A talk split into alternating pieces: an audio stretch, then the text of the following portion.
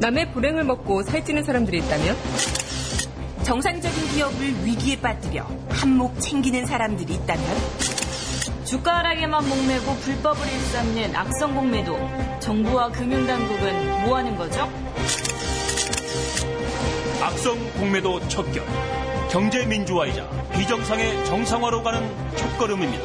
이 캠페인은 셀트리온 소액주주 9만 명이 함께합니다.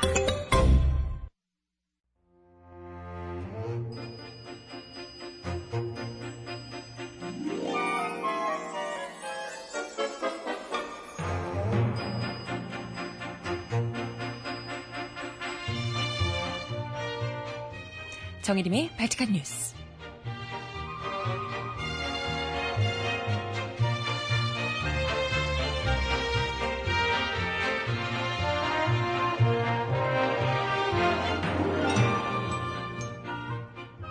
여러분 안녕하세요. 발칙한 뉴스 장혜림입니다. 내년도 최저임금 결정이 또다시 법정 심의 기한을 넘겼습니다. 어, 듣자니 경영계가 올해 최저시급인 6,030원도 충분히 살만하다며 내년에도 이대로 동결하자고 주장하고 계시다네요. 이래놓고 또 막판에 협상한답시고 몇십 원 올려주면서 생생 내려는 모양인데요. 그 돈 가지고 진짜 살만한지 CEO들부터 솔선수범 해보지 그래요? 진짜 살 수 있나 없나? 음? 음악 듣고 와서 오늘 이야기 함께 나눠봅니다. 첫 곡 달빛 요정 역전 말로 홈런의 노래 스키다시 내 인생 듣고 옵니다. 신청곡 있으신 분 주세요.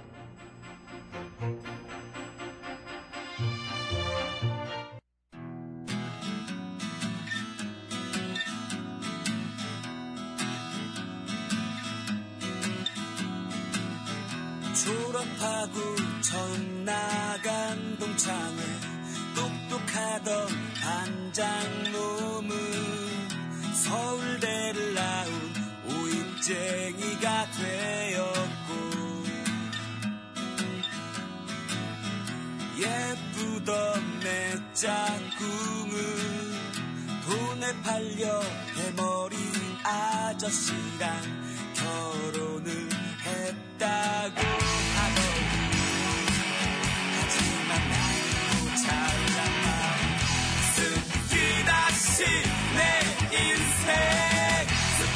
신문 같은 나의 노래. 마을버스처럼 달려라. 스키다시 내 네, 첫 곡으로 달빛 요정 역전 말로 홈런의 노래 스키다시 내 인생을 듣고 왔습니다. 어, 최저임금이 어제 하루 종일 실시간 검색어로 올라와 있었는데 그만큼 많은 특히 이제 아르바이트하는 청춘들이 최저임금을 또 관심 많이 가졌을 텐데요. 네. 이 모든 거의 뭐 모든 노동자들이 어찌됐건 최저임금에 관심을 가질 수밖에 없을 듯해요. 그만큼 최저임금 혹은 최저임금도 제대로 받지 못하는 노동자가 대한민국에 너무나도 많은 상황이라 비정규직도 정말 많잖아요. 그죠? 그랬던 터라 국민들의 생활에 그야말로 직접적인 영향을 줄 수밖에 없는 최저임금. 그래서 경제 위기일수록 이런 최저임금, 국민들의 최소한의 최소한의 삶을 질을 보장할 수 있는 최저임금이 반드시 올라야 한다라는 목소리들이 굉장히 높습니다. 그래서 어, 그간 이전보다도 이전에도 계속해서 있어 왔지만 최저임금 만 원까지는 기본 올라야 된다. 이런 이제 노동계 주장을 계속해서 묵살해 왔었고 경영계가 정부 역시도 이러한 경영계에 편승해서 노동 마치 중간에서 뭔가 좀 이렇게 조정을 한답시고 실제로는 조정을 하는 게 아니라 경영가의 입장에서 경영가의 마인드로 정부에서도 계속해서 편을 들어줬던 거잖아요. 그러니까 뭐 몇십 원씩 찔끔찔끔 올리면서 정말 노동자들의 생활을 어렵게 만들어 왔습니다. 무엇보다 아까도 이야기 드렸지만 뭐 아까 경영계에서 뭐라고 했다고요? 채팅창에서 이야기하는데 시급 현재 6,030원도 생활은 뭐 충분하진 않겠지만 최저임금으로는 적당하다. 이런 이야기를 했다고 해요. 이게 진짜 말인지, 지들은 대체 한 달에 며칠이나, 얼마나 쓰면서 자기들은 정말 최저임금으로 한번 살아보라 그래요. 오바마 대통령이 그런 이야기를 했다잖아요. 최저임금? 이게 충분하다면 니들이 한번 살아봐라. 이런 이야기를 했다잖아요. 이 말 그대로 니들은 한번 그 돈 가지고 살 수 있는지 뼈 빠지도록 일해서 100, 126만 원, 한 달 126만 원 받는 건데요. 이걸로 어떻게 아이를 키우고 가족을 부양하고 할 수 있을지. 아니, 일하는 사람들이 이렇게 가난한데 뭐가 내수가 살아나고 경기가 살아나겠습니까? 돈 쓸 수 있는 사람이 돈을 못 쓰는데. 그렇지 않겠어요? 지금 어차피 재벌들 돈 많은 사람들은 돈이 더 벌어진다고 해서 돈이 더 많이 들어온다고 해서 이상으로 쓸 수 없습니다. 이미 충분히 많이 쓰고 있는데. 결국은 나라 경제가 살고 내수가 살아나려면 지금 현재 돈 없어서 못 쓰고 있는 사람들이 돈을 써야 돼요. 이런 사람들이 지금 다들 돈이 없어서 못 쓰고 있는데 한 달 126만 원으로 가정 경제를 꾸려야 되는데 돈 쓸 데가 어디 있습니까? 있는 돈 더 바짝 더 바짝 줄여서 엔겔 계수 한참 더 높아지게 만드는 수밖에 없는 거잖아요. 그죠? 이러니까 강자, 가장 지금 심각한 사회 경제적 문제인 저출산 문제, 인구가 점점 줄어들고 있는 뭐 급속도로 줄어들고 있는 인구 절벽 문제 이런 것들이 해결되지 않을 수밖에 없어요. 그러니까 경제는 지금 당장에 있는 뭐 시급한 문제라고 한다면 경제도 그렇지만 앞으로 미래에 정말 심대한 문제, 지장이 될 수밖에 없는 저출산 문제 이런 것들이 해결이 될 수가 없는 거예요. 뭐 때문에? 최저임금이 이 상태라면. 아니 돈이 없는데 거의 뭐 생활이 불가능할 정도로 낮은 최저임금으로 도대체 무슨 미래를 계획해서 아이를 낳고 뭘 미래를 계획해서 큰 걸 구매를 하고 사고 소비 욕구가 있겠습니까? 당연히 사고 싶어도 못 사는 게 당연하고요. 아이들이 가지고 싶어도 못 가지는 게 당연합니다. 이런 상황에서 뭐 최저임금으로 적당하다 이런 말 같지도 않은 최저 생계비도 되지 않는 최저 이걸로 최저 적당하다라고 얘기를 하려면 이걸로 밥도 넉넉하게 먹을 수 있고 밥 걱정, 끼니 걱정 이런 게 아니고요. 식사 넉넉하게 생활비로 할 수 있고 아이들 학원비 학원비 뭐 대단히 여러 군데 다니지 않더라도 학비 걱정하지 않고 이 정도가 돼야지 최저 생계비인 거잖아요. 뭐 대단히 플러스해서 뭘 얼마 얼마나 부를 누리고 명품백 사고 이런 거 아니고요.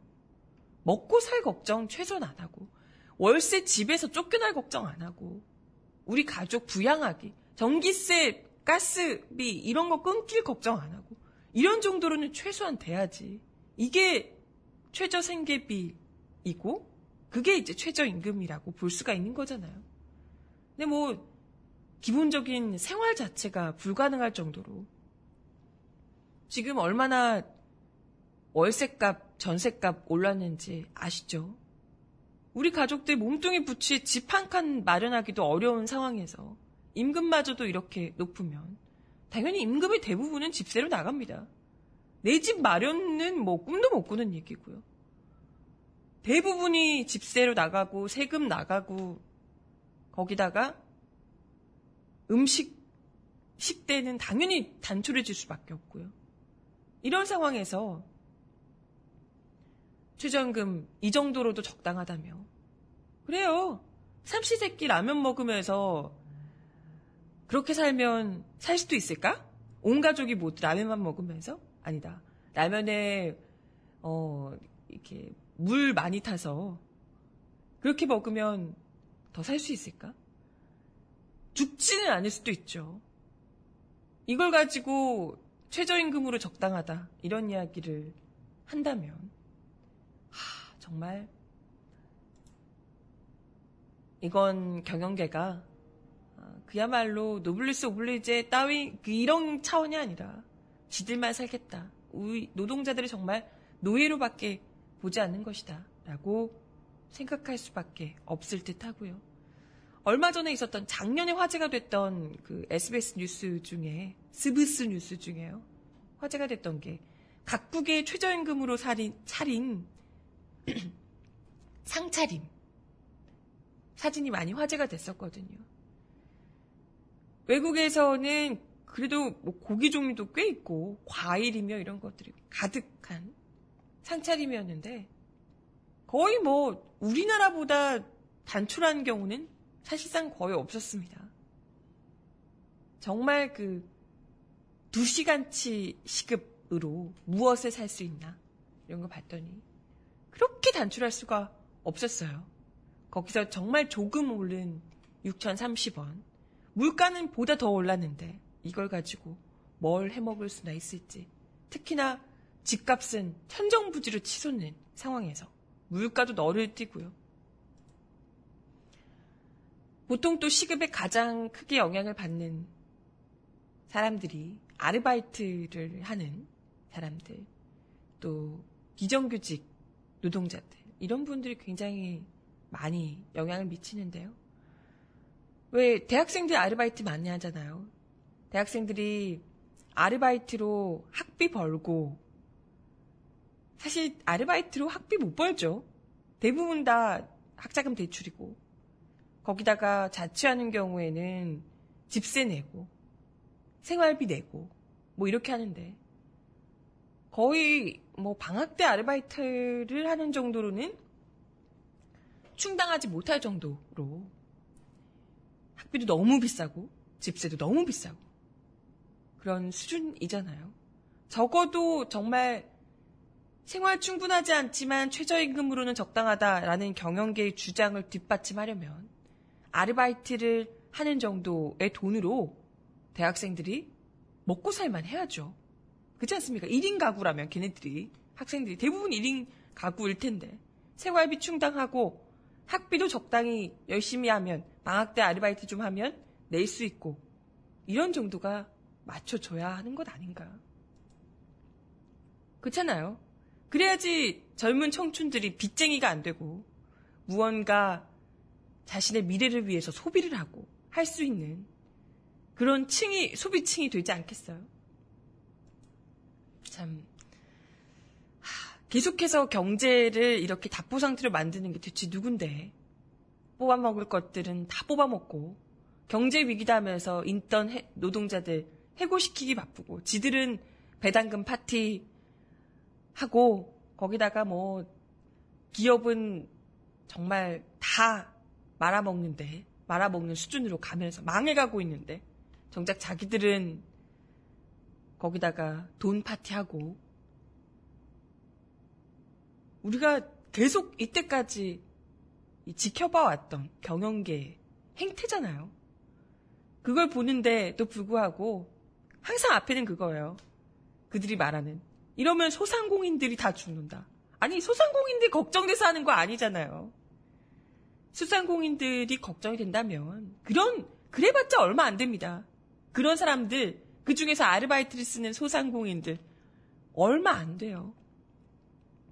그런 사람들에게 정부가 차라리 경제적인 지원을 해주고 아르바이트 비용 최저 생계비를 유지할 수 있도록 최저임금을 유지할 수 있도록 일정의 지원금을 준다면 훨씬 더 경제가 살아나지 않겠어요? 그런 기업들에게 기업 friendly니 어쩌니 하면서 헛돈을 쓰는 바에는 중요한 건 이건 뭐 이런 얘기야 뭐 골백 번도 더 했고요.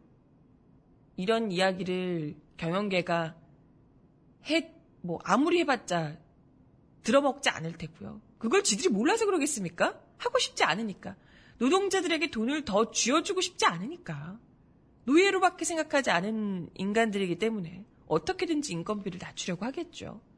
중요한 건 지금 이런 최저임금위원회 이 구조가 이런 구조에서 이런 제도 이, 이 구조에서는 아, 절대 나아질 수 없다라는 거예요. 최저임금이 직접적으로 거의 수백만 명의 소득을 결정하고요. 실제로 뭐 이것보다 조금 더 많이 받는 혹은 이것조차도 못 받는 사람들 생각하면 거의 뭐 국민 월급이라고도 할 수 있을 거예요. 이렇게 중요한 최저임금을 노사 공익 대표 각 3명씩 해서 아, 각 9명씩 해서 총 27명으로 구성된 최저임금 위에서 결정을 하는데요. 매년 대폭 인상을 주장하는 노동자들 그리고 동결을 주장하는 지금 벌써 7년째 동결 얘기를 하고 있다고 하는데요. 이 대립 속에 결국 표를 쥐고 있는 건 정부예요. 근데 정부 위원들이 계속해서 전적으로 사측의 입장을 들어주고 있는 이런 상황에 그것도 이 중요한 논의 과정에 거의 뭐 국민 월급 수준의 최저임금을 결정하는 이런 최저임금 위원회 논의 과정이 너무나도 불투명하고 그 결과 역시도 아무도 책임지지 않는다는 거예요. 정부가 그냥 다 알아서 결정하고 책임은 최저임금 위로 떠밀어 버린다는 거죠. 뭐 노동자 위원들이 있어봤자 제대로 역할을 할 수가 없어요. 9대 9대 9에서 9명이 그냥 사실상 18대 9인 거죠. 노동자들이 암만 주장해봤자. 전혀 이쪽에서는 경영계가 뭐 국민들 여론 걱정하겠습니까? 신경도 쓰지 않는데요. 결국은 최저임금위를 대신할 독립적 기구를 국회에 설치하는 방안, 이런 것들을 새로운 방법을 마련해야 한다. 이런 지적들이 일고 있습니다. 국회에서 여야가 합의하에 국민들의 목소리를 대변하는 이들이 직접 독립적인 기구로 마련을 해야 한다. 이런 지적도 있고요. 최저임금 산정 기준을 국민 여론을 수렴해서 법령에 명시하는 것도 필요하다. 이런 지적이 일고 있습니다. 최근 일부 지자체에서 선도적으로 실시하고 있는 생활임금제, 뭐 서울시 이런 곳에서 좀 하고 있죠. 성남시 이런 곳에서 이런 최저임금제 훌륭한 대안이라고 볼 수 있어요. 아까 채팅창에서 보내주신 기사 보니까요. 독일은 내년부터 시간당 최저임금이 11,045원이라고 합니다. 440원이 인상됐대요. 어, 경제 위기가 어딘들 다르겠습니까? 다들 뭐 경제 위기 어렵다라고 하는데 그럼에도 불구하고 이런 나라들이 심지어 미국에서도 지금 뭐 대통령이 대놓고 최저임금 더 올려야 한다 이런 이야기를 하고 있잖아요. 이게 왜겠습니까? 경제가 더 어려워질수록 최저임금을 올려서 국민들의 최소한의 생활의 질을 보장하는 것이 훨씬 더 국가를 운영하고 나라를 안정시키는데 경제를 살리는 것에 훨씬 더 이득이 되기 때문입니다. 정말 정부라면 경영가적 마인드가 아니라 정부라면 국민이라고 생각, 노예가 아니라 국민이라고 생각한다면 적어도 최저임금을 인상하는 것에는 아끼지 말아야 한다 생각이 들어요. 네. 맞아요. 재벌은 나만 아니면 돼 라고 생각을 하겠지만 정부는 그러면 안 되죠. 음악 하나 더 듣고 와서 이야기 이어가 보겠습니다. 요즘 이 노래가 핫하던데 쇼미더머니에서 등장한 노래입니다. 어, 사이먼 도미닉과 그레이 그리고 원이 함께 부른 맘 편히 듣습니다. If somebody loves me 난 그걸로 만족해 내 걱정 안 해도 돼 난 괜찮아 okay 너무 애쓰지 않아도 돼 나중에 후회 없게 yeah, yeah. 주잠시라도 난 날 위해 마음 놓을게 이제 맘 편히 편히 편히. 나도 맘 편히 편히 편히. 너도 맘 편히 편히 편히. 모두 맘 편히 편히 편히. I'm gonna be I'm gonna be I'm gonna be. I'm gonna be. 저녁쯤엔 눈떠 확인하는 폰 엄마의 부재중 전화 두통 바로 걷다가 다시 내려놓는 손. 오늘은 기분이 좀 아니었어. 준비가 덜 됐던 채로 보여줬던 내 모습이 후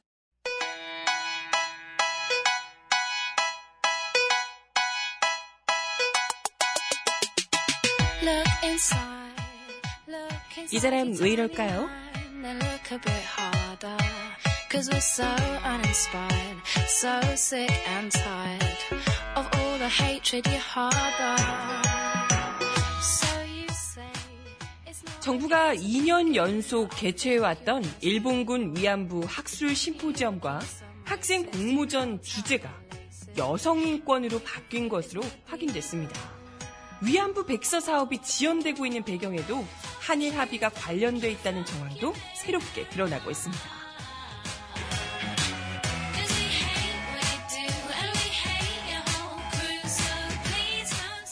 지난해, 지난해 한일 합의 이후에 정부의 위안군 일본, 일본군 위안부 피해 진상규명 및 기념 사업들이 급속히 위축되고 있다는 지적이 일고 있습니다. 여성가족부는 2014년 이후 매년 열리고 있는 일본군 위안부 관련 학술 심포지엄의 주제를 올해 바로 여성인권 전반으로 바꿔서 10월에서 11월쯤 개최할 예정인 것으로 알려졌습니다.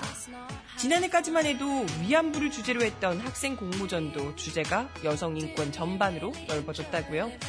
당초 위안부 피해자 사업 일환으로 계획됐었고 예산도 이걸 근거로 책정이 됐는데 주제가 갑자기 모호해졌다는 거죠. 여가부 관계자는 위안부 문제는 주요한 내용으로 포함될 것이다 라고 밝혔지만 글쎄요. 여성가족부 주도의 위안부 백서는 당초 지난해 12월에 발간할 계획이었다고 하는데요.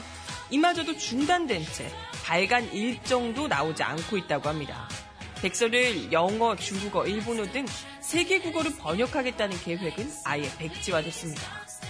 박주민 의원이 공개한 지난 1월 8일 일본 중의원 예산위원회 회의록에는 신도 요시타카 자민당 의원이 한국 정부의 위안부 백서 발간 움직임이 있는데 합의 이행 후 사업을 진행하는 거냐라고 질의하자 기시다 후미오 외무상이 지적하신 다양한 과제에 대해서도 실행될 수 있, 도록 지켜봐야 한다고 생각한다. 라고 답한 기록이 있습니다. 한 국내 위안부 문제 전문가는 백서 발간은 안 하는 게 아니라 못하는 것이라 봐야 할 것이다. 라고 이야기했습니다. 아, 한일 위안부 합의에 이런 것도 다 포함이 돼 있는 모양이에요. 대체 뭐까지 약속했는지 10억엔 가지고 강은희 여가부 장관은 국회 여성가족위원회 소속이던 2014년 7월 김희정 당시 여가부 장관 후보자 인사청문회에서 여가부가 유네스코에 위안부 기록물을 등재하기 위해 4만 5천여 건의 자료를 조사한 바 있지 않느냐라며 백서 발간 기간을 조금 당겨달라라고 요청한 바 있습니다.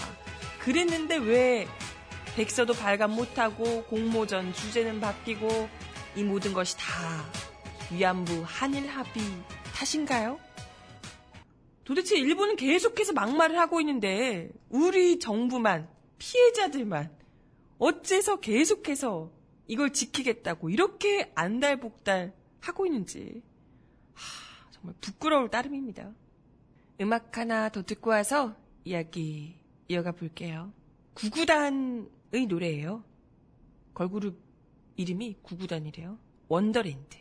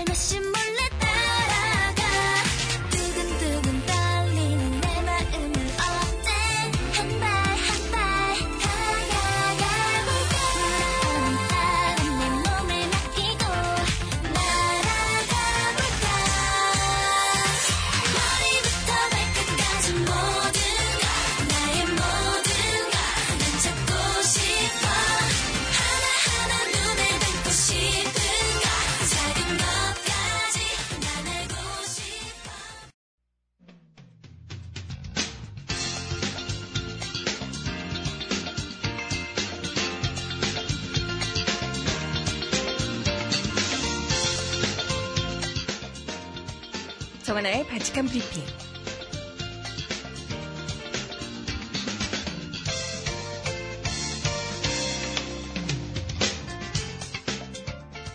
첫 번째 소식입니다.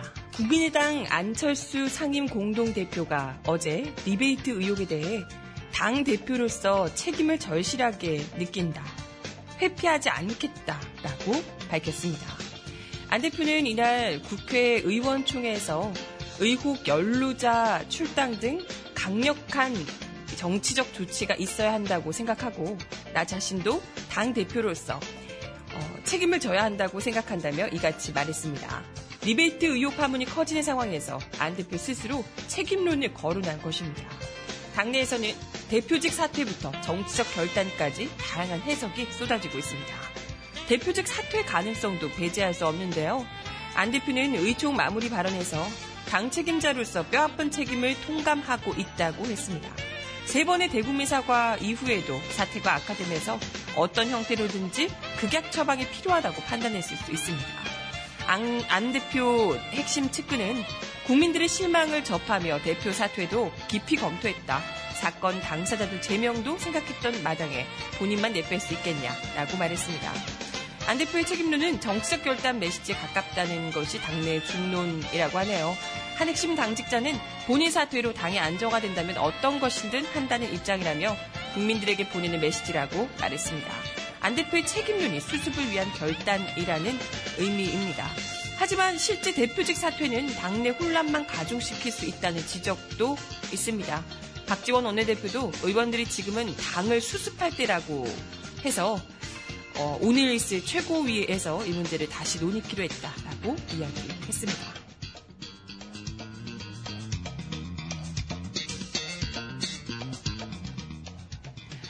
다음 소식입니다. 한성규 새누리당 의원이 어제 한국교육방송공사 EBS가 아이들에게 잘못된 사관을 주입하고 있다며 아, 이제 EBS까지 건드리려나 봐요. EBS에 대해서 색깔 공세를 폈습니다. 공중파들 다 잡아먹고 아, 직 부족하다 이런 거죠. 원조 친박인 한 의원은 이날 국회 교육문화체육관광위원회 업무보고에서 이준식 사회부총리 겸 교육부 장관에게 이같이 말하며 교육부는 EBS를 어떻게 관리하느냐라고 추궁했고 이 부총리가 이에 EBS는 독립기관이라 관리한다는 말씀을 드리기 어렵다라고 답했습니다. 그러게요. 독립기관인데 너 EBS 관리 안 하고 뭐하냐 이러면 독재죠. 그러면 안 되지. 그러자 한 의원은 그게 문제다. 수능 시험의 70%가 EBS 교재에서 출제되는데 부총리가 지금처럼 헐렁헐렁 말씀하시는 건 아니라고 본다.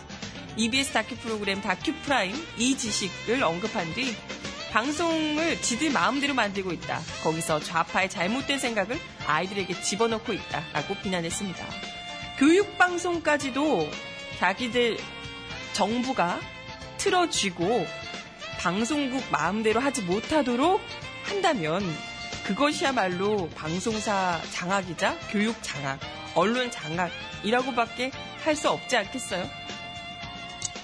네. 특히 그는 지난달 다큐프라임이 민주주의를 주제로 방영한 연작 시리즈를 지목해서 어떤 의도가 있는 게 아닌지 의심스러울 정도라며 진보 진영 반대를 무릅쓰고 국정교과서를 만들면 뭐하냐. 방송에서 그런 방송을 만들고 있다라며 거, 비난을 하기까지 했다고 해요. 아, 민주주의를 주제로 방송도 못합니까? 민주주의 국가에서? 아, 민주주의를 이토록 겁내는 걸 보니까 이분 정말 심각한 문제가 있으신 분 같은데 이런 어처구니 없는 지적에 이 부총리마저도 민망한 표정을 짓자 우지 마세요라고 호통을 치기까지 했다고 합니다. 이건 정말 아, 네 어디까지 가려고 이러시는지 이런 사람이 국회의원이라는 것도 참 부끄럽고요. 예. 이분 그러고 보니까 방송 출신이시잖아요. 하, 참 답답하네요.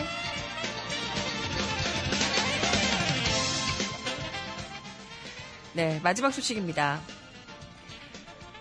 국민의 절반 이상이 세월호 참사 당일 대통령의 행적과 대응을 조사해야 한다는 의견인 것으로 여론조사 결과 드러났습니다. 미디어 오늘과 여론조사 기관 STI가 실시한 정기 여론조사에서 세월호 참사 당일 대통령 일정과 대응을 조사하는 것에 대해 어떻게 생각하느냐라는 질문에 조사해야 한다는 응답이 53.1%로 조사하지 말아야 한다는 의견인 41.1%보다 높았다고요.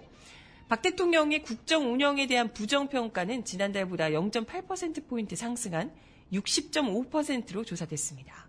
한편 긍정평가는 지난 5월보다 2.5%포인트 하락한 35.2%에 그쳤습니다. 음악 하나 더 듣고 올게요. 시아의 노래 신청하셨어요. The Day.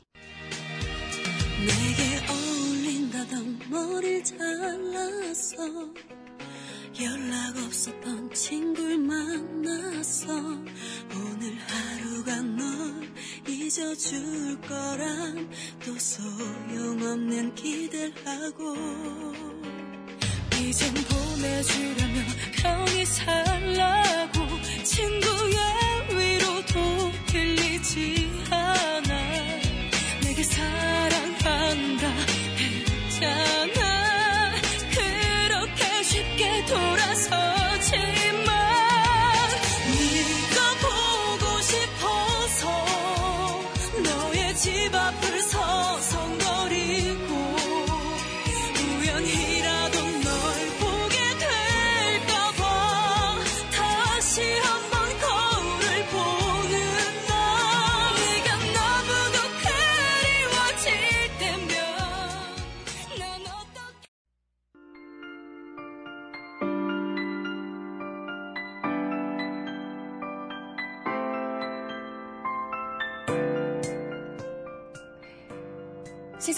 가장 필요한 목소리를 전합니다. 여기 곧 우리가 있어요.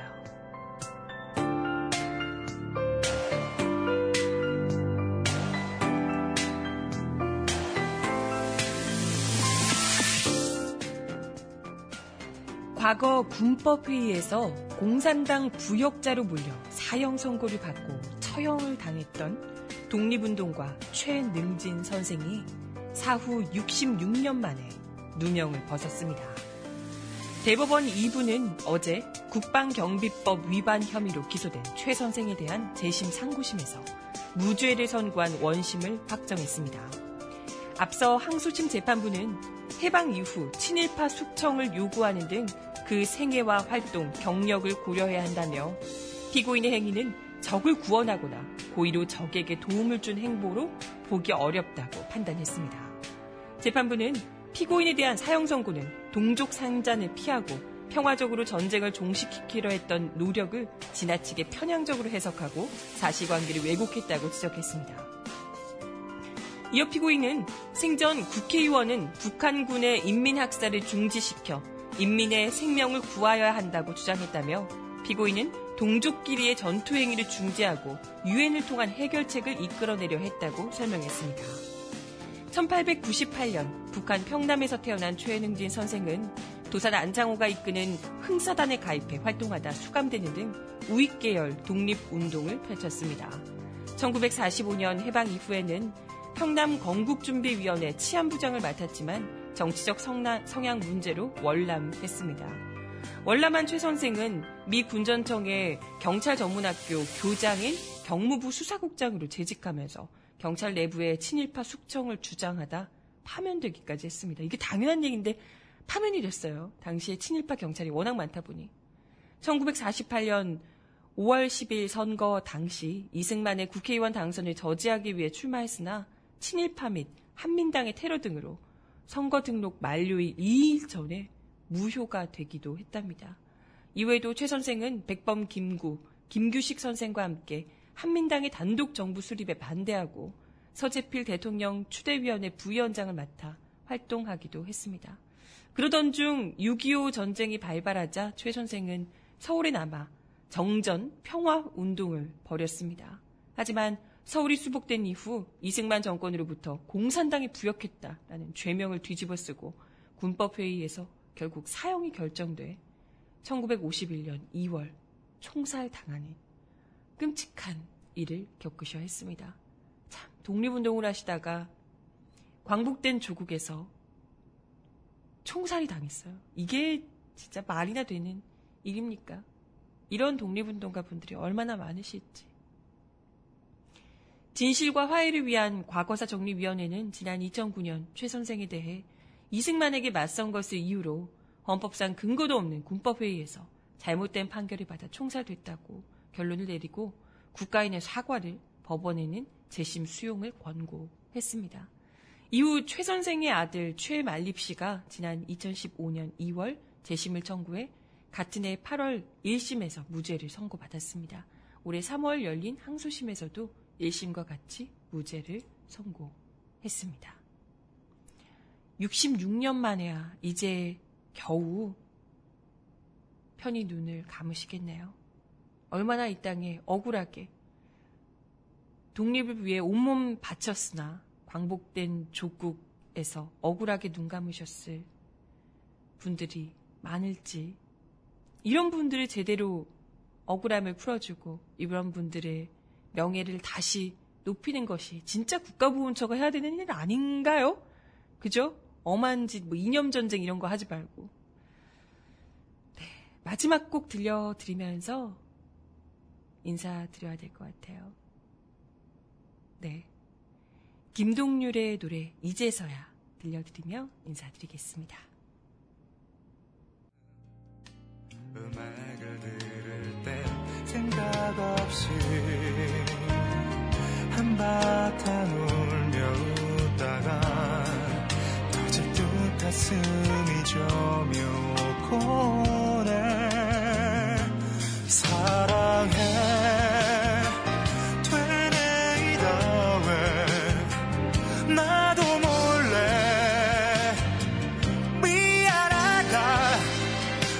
섞여 나오는지 잘못했던 것만 생각나는지 한 발 늦어서 달게 되는지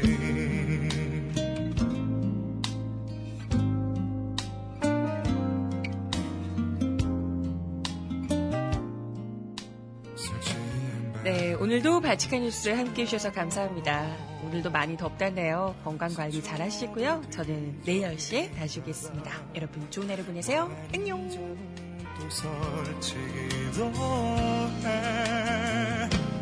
돌아와